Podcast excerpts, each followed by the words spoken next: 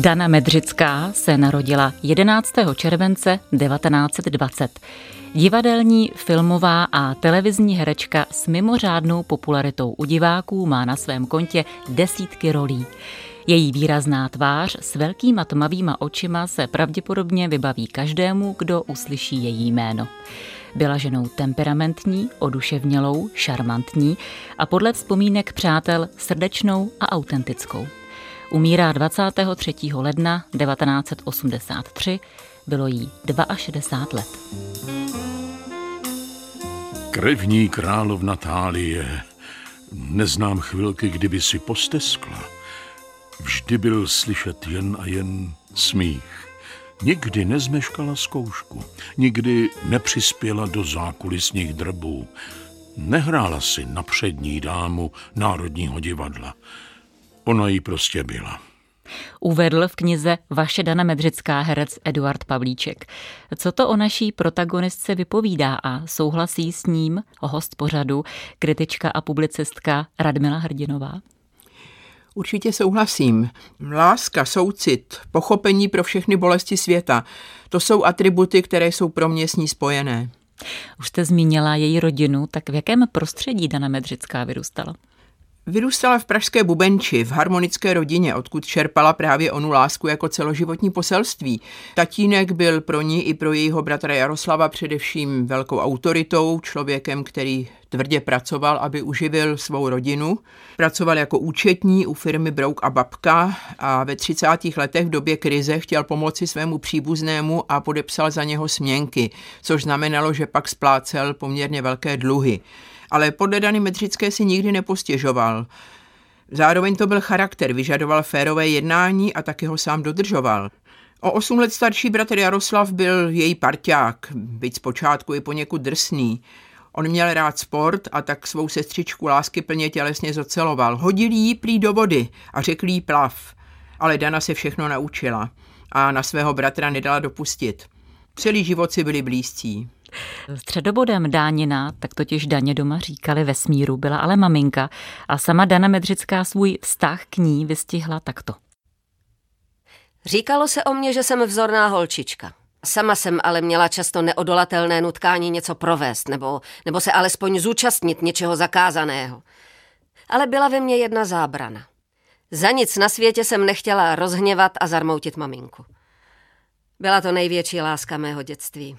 Začátek a konec všeho. Byla to síla, která mě uchránila od všeho zlého. Maminka byla krásná, vlídná a ušlechtilá. S Danou měli opravdu blízký vztah. Maminka byla oběma dětem příkladem. Nikdy je netrestala, spíš jim jemně naznačila, jak by věci udělala ona. Měl někdo z rodiny Dany Medřické divadelní sklony, respektive kdy se to vlastně u Dany projevilo, to herecké nadání? Dana nebyla holčička, která si hraje s panenkami, to jí moc nebavilo, spíš chtěla hrát ona, než hrát si. Její největší vášní byly převleky, měla svou krabici vyřazeného šatstva po mamince a bratrovi a vedla dlouhé monology. Rodina ji v tom údajně podporovala a prý hrála dokonce ty příběhy s ní. Herecký talent byl zřejmý, ale vzděděný po bůh výkom. Divadlo jí okouzlilo hned na poprvé. Bylo to v první třídě, když šli se školou do Národního divadla na pohádku Radus a Mahulena. Původně se měl hrát balet, ale na poslední chvíli jej nahradili pohádkou, což, jak jí řekla maminka, je o mnoho lepší. A Dana Medřická na to vzpomíná takto. Byla jsem okouzlená, ztracená. Vypila jsem tu číši divadelního jedu až do dna. Asi nejhlouběji mi v paměti uvízla věta Radůzi svou krví tě spasím. Znovu a znovu jsem to doma hlasitě předváděla. Tátu jsem rušila v práci a tak mě laskavě požádal, abych šla křičet jinam. Bratr, ten mě zase z pokojíku, kde se učil, prostě vyhodil. Útočiště jsem našla ve světlíku. Tam se každé slovo nádherně rozléhalo. A měla jsem i prvního posluchače, souseda. Moc se mu to líbilo a přál si další a další reprízy. Dana zahořela pro divadlo a talentovky na konzervatoř složila hned den po maturitě. A to bylo v roce 1939, v době nacistické okupace. Jak ta doba dolehla na Daninu rodinu a na její divadelní dráhu? Dana vzpomíná, že po obsazení Prahy Němci její tatínek poprvé plakal. Bratr byl v té době praporčíkem a musel hned při mobilizaci narukovat. Vrátil se, ale nemohl studovat, práva dokončil až po válce. V této tísnivé atmosféře Dana nastupuje na konzervatoř, což je pro ní zdrojem radosti v té těžké době. Na konzervatoři jsou všichni věkově promíchaní, ona si rozumí s nejbližším kamarádem Karlem Houskou, se kterým chodí do biografu a tatínek se o ní bojí, když není v 8 večer doma. Dana tento strach pochopí, až když se stane sama rodičem. Nebyl Karel Houska její první láska? Věk už by na to měla? Myslím, že spíš blízký přítel. Spojovalo je hlavně nadšení z divadla a herectví, alespoň tak na něho i po letech Dana Medřická vzpomínala.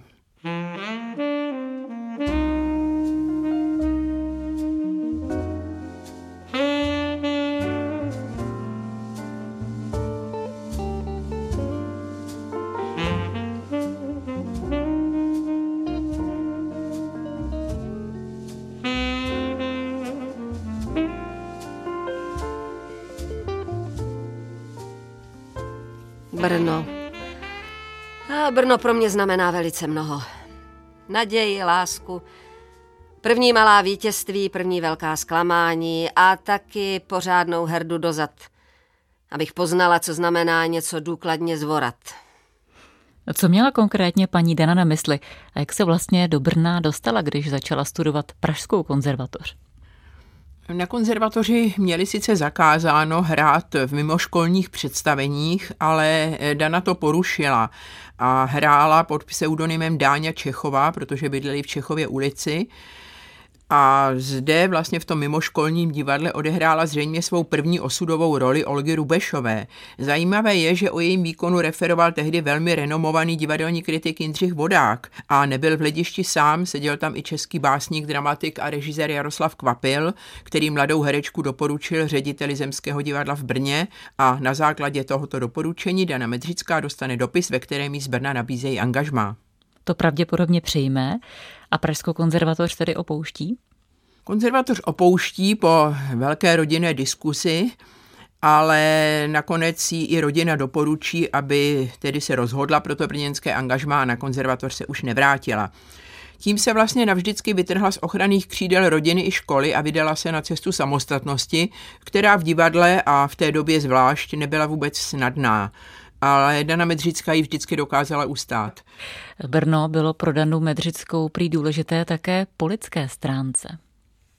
Myslím, že po obojí. Z hlediska divadelního tu vytvořila velké role, třeba Eboli v Schillerově Donu Carlosovi nebo Mirandu v Shakespeareově Bouři. A z toho lidského tu potkává svou pozdější velkou přítelkyni s přízněnou duši a hereckou kolegyni Vlastu Fabianovou. Jenže ta ve chvíli, kdy Dana Medřická do Brna přichází, právě brněnské angažma opouští. A také zde potkává v budoucnu osudového hereckého partnera Karla Hegra, brněnského rodáka, který ale podobně jako Fabianová právě odchází do Prahy do Národního divadla. V Brně přenechal medřické garzonieru a jemu naopak bydlení v Praze obstará Daněn bratr Jaroslav. Blízké přátelství jí váže také k řediteli Jiřikovskému a režiséru Josefu Skřivanovi. Oba později ale zatkne gestapo, jsou vězněni na Kounicových kolejích, před které je Dana chudí navštěvovat, odvlečeni do Osvětimi, kde oba umírají. Dana si tak uvědomuje, že hrdinství je tiché, bez okázalosti a velkých slov, jak ostatně sama řekla. Zemské divadlo v Brně je v době staného práva 12. listopadu 1941 uzavřeno a soubor rozpuštěn. A Dana Medřická přijímá angažmá v Plzni. Plzeňský pobyt trval sice jen jednu sezónu, ale byl opravdu intenzivní. Na její mínu v Hilbertově vině či Pavlu Klausenovou v Hautmanově dramatu Před západem slunce anebo Billingerovu čarodějku Pasovskou se tam dlouho vzpomínalo. A Plzeň znamenala i další její verzi Slávky Hlubinové v lednu 1943. Bylo jí 23 let a podle kritiky přistupovala k roli hlavně rozumově. Její slávka byla prý samá tvrdost a ostrý jas rozumové sebevlády.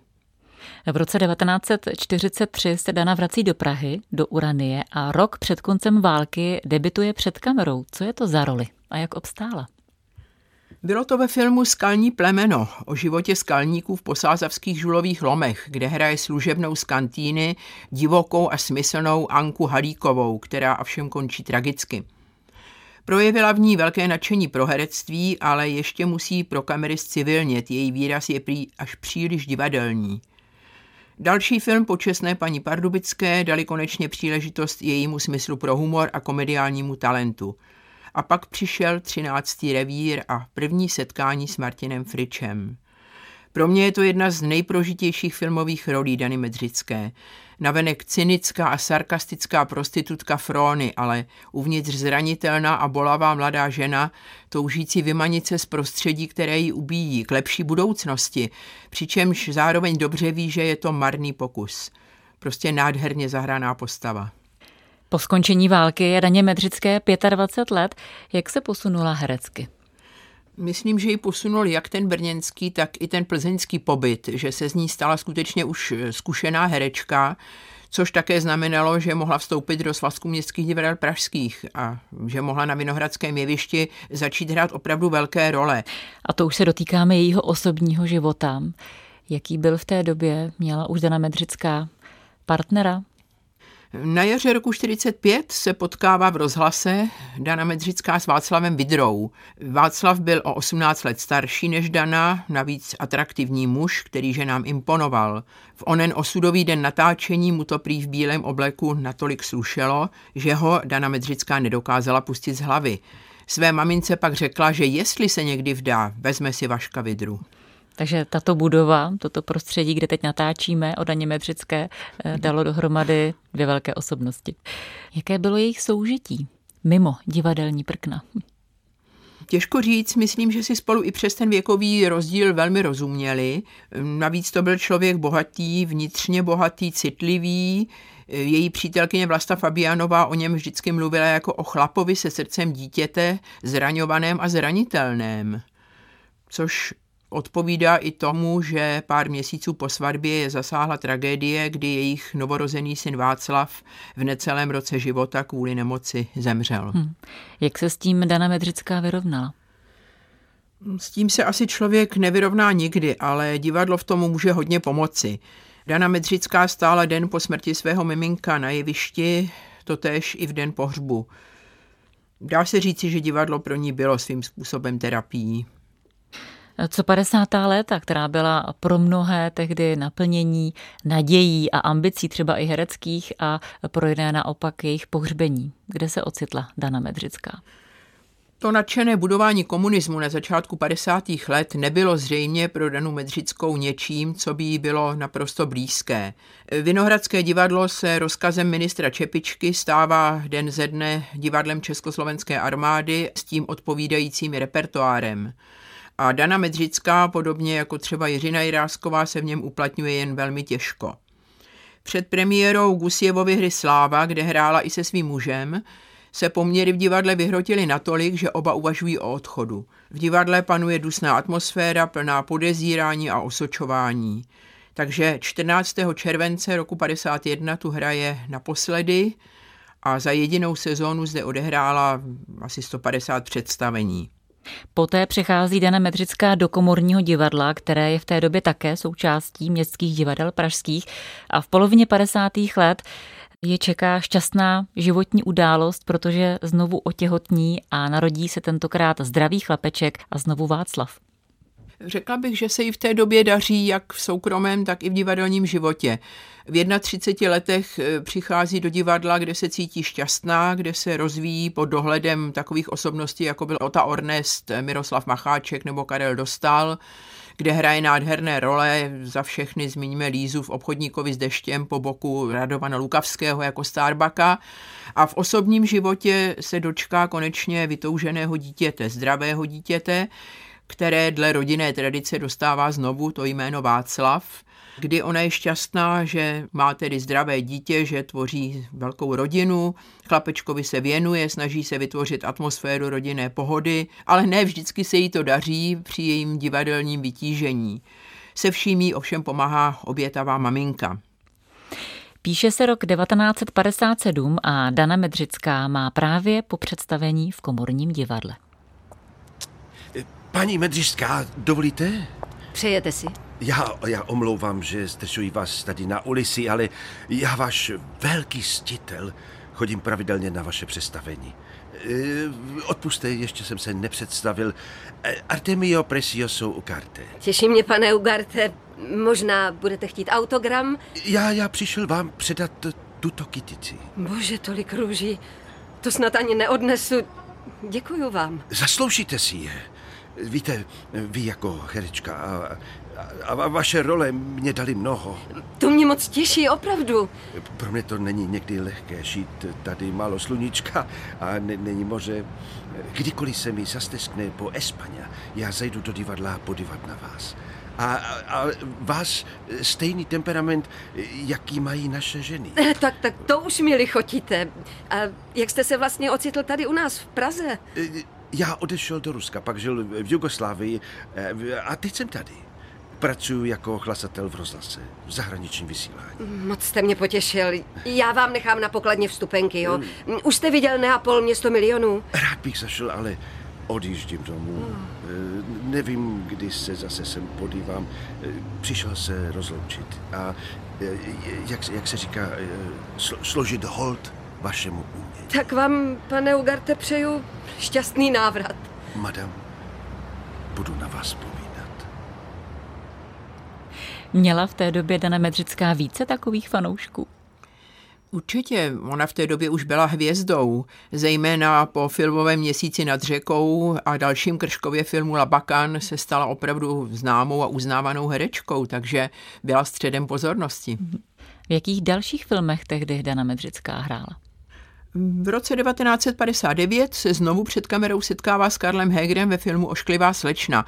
Poprvé spolu natočili životopisný film o Mikoláši Alšovi. Vlastně ta její účetní z filmu Ošklivá slečna je takovou obdobou Slávky Hlubinové, jen zasazená do současnosti. Je to typ ženy, která si nevěří, která neumí žít svůj život naplno. Její brýlatá účetní nakrátko rozkvete do ženské krásy, ale pak o to hlouběji dopadne na tvrdé dno reality. Ten film je zajímavý právě pro to strhující herecké partnerství s Karlem Hegerem. A stejně strhujícím je také snímek z roku 1971, film Romeo a Julie na konci listopadu. Tady přece nemůžeme zůstat.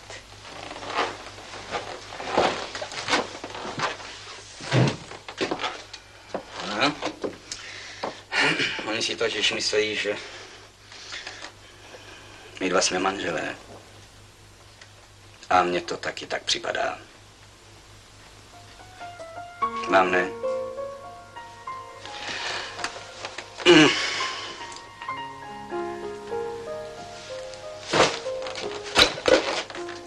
Já už si totiž neumím představit, že by to mělo být jináč, že, že bych zase měl být sama Marie. My se přece nemůžeme rozejít. Ale to už jsme v trošku jiném světě. V té době je Dana Medřická už 11 let členkou Národního divadla, kam přišla vlastně do slibně rozjeté éry uměleckého šéfa Otomara Krejči, který sice obsadil do své režie Racka, ale jinak jí moc příležitostí nedal. Ze začátku nebo z těch 60. let vlastně si zahrála jenom v Boháčově režii Hypodamie, kde uplatnila svůj nádherný hlas. Každopádně tuhle situaci nijak zvlášť neprožívá, bere divadlo jako službu, jako práci, kterou miluje, nejde jí o slávu, ale vyžívá se v té době i v rodině a v péči o svého syna a manžela.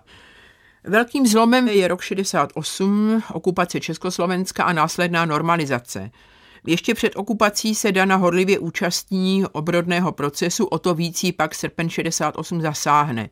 Nesouhlasí s obsazením rodné země, vrací stranickou knížku a to má samozřejmě hned své důsledky. Režim ji nemohl úplně vymazat, protože byla u lidí velmi oblíbená a milovaná a byl by to nepopulární krok, takže občas dostala nějakou tu příležitost před kamerou, ale její 50 je na vrcholu hereckých sil a nabídky by tomu měly odpovídat, ale to se zatím neděje. Ale jakmile dostala hereckou příležitost, tak zazářila a oslovila tisíce diváků. To byla například její matka Kuráž a to byl opravdu úžasný zážitek. Na scénu přišla v nevábném kostýmu, v plandavých hadrech, bagančatech s věčně padajícími podkolenkami, typická markitánka, věčně na pochodu, navenek cynická, krutá, ale uvnitř nabitá emocí. Brechtova studená kuráž nesla v jejím podání naději. Byla obrazem člověka, který ví, že musí přežít veškerou mizérii doby a nejednalo se o 30-letou válku. Diváci v tom dokonale rozuměli. Jako by dávala lidem najevo, co se dá dělat, lidi tanky jsou tanky, ale my musíme tu svou káru táhnout dál, jak to ostatně napsala i kritika. Po premiéře na to vypukl skandál, celý týden jednalo stranické vedení o protistátním vyznění Brechtovy angažované hry. Titul byl po 45 představeních stažen z repertoáru a jeho hlavní hrdinka uklizena do pozadí. A znovu nastal její velký herecký půst. Nedostala například hlavní roli ve hře Matka od Karla Čapka, přestože se to očekávalo ale protože hrát musela, tak dostala příležitost vlastně v naprosto okrajovém titulu neznámého maďarského autora, od něhož se opravdu nic významného neočekávalo. Byl to vlastně výsměch osobnostem, které z politických důvodů v té době téměř nehrály, ať už to byla Dana Medřická anebo Vlasta Fabianová. Dokonce i manžel Dany Medřické prý pochyboval, že bude někoho bavit dívat se na dvě stárnoucí ženský na jevišti. Byla to kočičí hra Ištvána Erkéniho. Co ty na to, Myško? To jsou krásný šaty. To bych řekla. Ty jste taky dostala od paní Gizely z Mnichova. z Mnichova? Ty jsou ze skříně od sousedky. Ale podívej se na mě dobře. Nevypadám v tom zeleném nějak moc mm, tak bledá. To, mm, to jsem jak smrtka. Moje barva je modrá a bordo. Počkej, telefon. Halo? Halo? Pavla? Ano, už si hotová, má byla? No úplně, až na nějaký maličkosti. Asi hezká. A to neprozradím, to uvidíš sama. Tak já letím, drahušku, a za čtvrt hodiny u stanice autobusu. Tak pa. Premiéra kočičí hry se odehrála 7. února 1974 v 17 hodin v Tylově divadle, dnešním divadle Stavovském. A byl to paradoxně obrovský úspěch. Především pro velké herecké výkony Dany Medřické a Vlasty Fabianové, které se potkali v dokonalé souhře a soucítění svých rolí, jaké se už pak neopakovalo při žádné další inscenaci tohoto titulu. Kočičí hra má vlastně dodnes rekordní počet představení. Hrála se celkem 9 let, měla více než 400 repríz. A my se ocitáme v šatně Tylova divadla. Televizní režisérka Eva Sadková jde před představením kočičí hry Danu Medřickou a Vlastu Fabianovou navštívit. Mohu? No dále. Zdravím vás, dámy. Evičko. Přišla si nám říct, kdy už se začne natáčet? Vlasto, to bych vám ráda řekla, ale vedení televize to pořád zdržuje. No jo, už to bude pomalu rok. Ale jsme pro soudruhy málo angažovaný. Ale nakonec to vyjde, dámy. Trpělivost. Tak, já si jdu zalíst do hlediště. Kolikrát si to už viděla? No, já už to ani nepočítám. A budeš tam zase vejt. Vejt? Nedělej, že nevíš. Pokaždý, když Dana vykřikne, já chci chcípnout tady, začneš bulet. No jo, když mě to tak pokaždý dojme. To to musíš vydržet, jsi režisérka. Dobře, dneska vejt nebudu, přísahám. Ano, ano, ano. No fakt. Pojďte se vsadit. O dobrýho vína, že mě dneska už nedojmete. Dobře, tak se vsadíme. No jo, ale když ty nebudeš brečet, tak už to nebude tak dobrý. Ale bude, bude. A nebude sama. A jasně. A výhra je naše. Jak to dopadlo? Dana Medřická to odhadla přesně, víno vyhráli herečky. A podařilo se režisérce Evě Sadkové prosadit natočení kočičí hry? Podařilo a zaplať pámu za to, protože tohleto krásné představení nám zůstalo uchováno až do dneška. Je podzim roku 1978 a v Tylově divadle končí další představení kočičí hry. Ah, to bylo, paní. Paní Dano, povídal vrátnej, že na vás před divadlem čeká nějaký pán s ohromným pugetem. Ano jo, ale co je mi to platný, jsem ve věku a vdaná. Je to prej nějaký Španěl. A to vrátný poznal jak? No, on mu to řekl česky. Česky. Španěl. Aby to tak byl ten můj? Já bejt vám, abych tam zašla. Má poklona. Jste to vy. Poznala jste mě i po těch letech. Jak by ne, pane Ugarte. Pamatujete moje jméno? Vždyť jste mi posílali lístky. A víte, že je mám doma schované? No, není možná. Tak to se budete asi muset přesvědčit sám. Co kdybych vás pozvala? Do divadla? Rád přijmu posvání. Ne, ke mně domů. Přijal Artemio pozvání domů? Přijal a setkal se dokonce s celou rodinou. Vidra starší mu ukázal pohledy, které kdysi daně poslal a které si schovával. Artemio je pak všechny pozval do Španělska, jenže na jaře dalšího roku bohužel Václav Vidra umírá. Dana to nese těžce a nechce jet do Španělska sama, ale syn Václav maminku přemluví, aby jela a tak jede. Během dovolené se jí ale Artemio nemůže věnovat, protože pro změnu přichází o ženu on.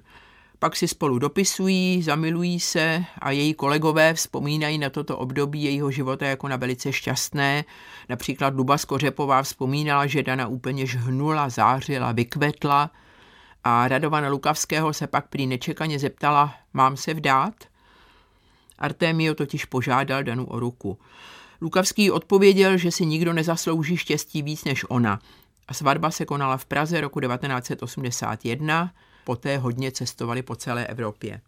Z tohoto osobního štěstí ale plynulo zároveň velké dilema pro Danu Medřickou, protože ta se rozhodovala, jestli zůstane v Praze a bude nadále hrát, anebo bude žít se svým mužem ve Španělsku.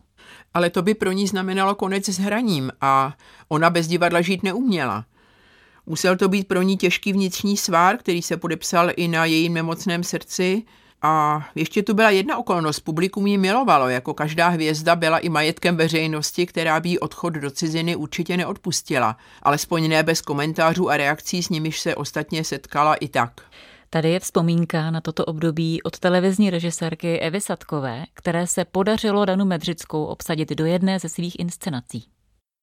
Asi čtyři dny před natáčením mi volal smutný Vašek. Mámu musel odvést do nemocnice a vyřizoval její omluvu.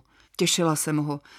Ničeho se neboj, to nic neznamená, hlavně v případě tvojí matky, ta nás utahá všechny. A vyřití, že na ní budu čekat. Čekám do dneška. Dana Medřická umírá 21. ledna 1983 ve svých 62 letech. Její kolegové, zejména Luděk Munzar, se zasadili o to, aby se národ i přes velkou nelibost stranických představitelů mohl se svou milovanou herečkou rozloučit na místě, kde to Dana Medřická měla nejraději, v divadle, konkrétně ve Stavovském. Zástupy lidí, kteří se přišli rozloučit, prý připomínali demonstraci a tehdejší ministr kultury na pohřbu doslova zuřil. Artemio zůstal i po odchodu své ženy v kontaktu s Václavem Vidrou mladším a to až do své smrti.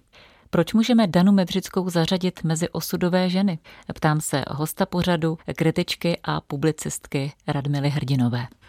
Pro mě je Dana Medřická jednou z největších hereckých osobností 20. století, ale zároveň i lidsky jako žena, protože znám se s Václavem Vidrou a vím, jaká byla matka, vím, jak na ní vzpomíná s velkou láskou a jak ona dokázala zvládat ten život osobní i profesní s obrovským nasazením a opravdu až marnotratně a na úkor své vlastní bytosti. I to je na ní ocenění hodné. Dana to byla svíčka, která hořela z obou konců.